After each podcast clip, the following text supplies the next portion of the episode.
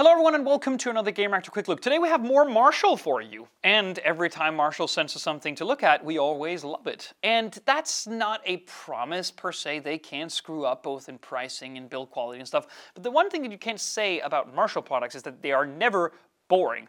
They always clad their speakers and their in-ears and their headphones in this iconic, just warm, lovely design. And while design isn't everything, they also pair that with usually sort of very warm and saturated sound that I personally really adore. So this is the Tufton. And this is different in a number of key ways, even compared to other Marshall products, because this is delightfully analog. And I know I say it's analog based on the fact that it's a Bluetooth speaker, but this really is just a Bluetooth speaker. So let's go over the things that the Tufton does not have. The Tufton has no Wi-Fi capability. It has no Google Assistant. It has no weird proprietary stereo pairing protocol. It's just a Bluetooth speaker, which you turn on, pair to a given phone, and then you play sound. That is all that it does. And for a lot of people out there, I suspect, that is anachronistic in a way, a throwback to a simpler time where the, a, a regular Bluetooth speaker didn't have like a whole host of different features that would clutter up and get in the way of each other. No, this is simple and it's built to be carried around even though that it's kind of heavy. It's not as heavy as it looks though or as it you know immediately feels when you start to pick it up. It is it's rather okay. But the point is it's analog, it's old school, and I absolutely love it for that. And there is a space, I think, for a speaker like this. So if it doesn't have all these things, what does it have? Well, for one, it is clad in this fantastic, it's pseudo leather, obviously, but it looks and has this lovely, warm, nice touch to it, which I it just immediately, immediately adore the second I picked it up from the box.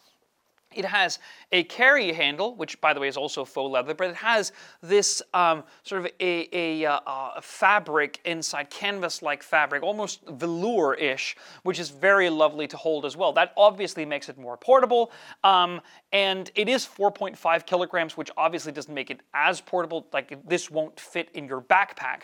But I still think that a carrying handle is actually really cool, and I should also stress that we've taken a look at smaller um, speakers that have this same form factor, this vertical-ish form factor um, with the same carry handle if you're interested in this form, but smaller and lighter. No, but it has the handle, which is obvi uh, obviously really cool. It has the same control knobs here at the top, which is great. This is for volume, bass, and treble. Very, very simple. That it's not something that you necessarily need to do uh, to open, like you don't need to open an app on your phone. This is just something that you immediately um, can relate to by uh, sort of cross-shopping these three different knobs and then finding the balance that you think is right. Also, these knobs have a beautiful sort of tactility to them, the way that you turn them. It's not that they have this clicking incline, but there is resistance when you turn it and it feels awesome. Um, apart from that, it's again very, very simple. You have, you can charge it here through a barrel connector here at the back, and there is one single AUX plug if you want to listen to it analog and don't want to use the USB, which is fine. This is protected by this little rubber cover, which gives it IPX2 certification, I believe.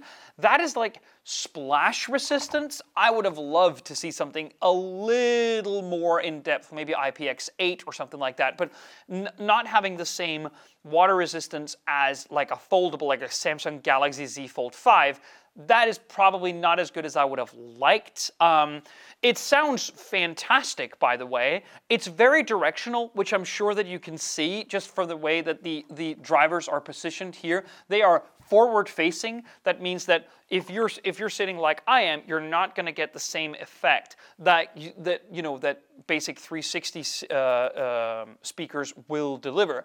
But this is just fantastic, and once again, to me at least, proves why Marshall needs to be on the market. I absolutely adore this thing, and I think it's very easily recommendable for those who are on the market for a Bluetooth speaker in particular. Uh, this runs 20 hours on a charge, which I think is fine, and it has fast charging, meaning that you can get several hours of playback on a 15-minute charge using the proper connector. So, good stuff all around. More Marshall, please. Thank you so much for watching. See you on the next one.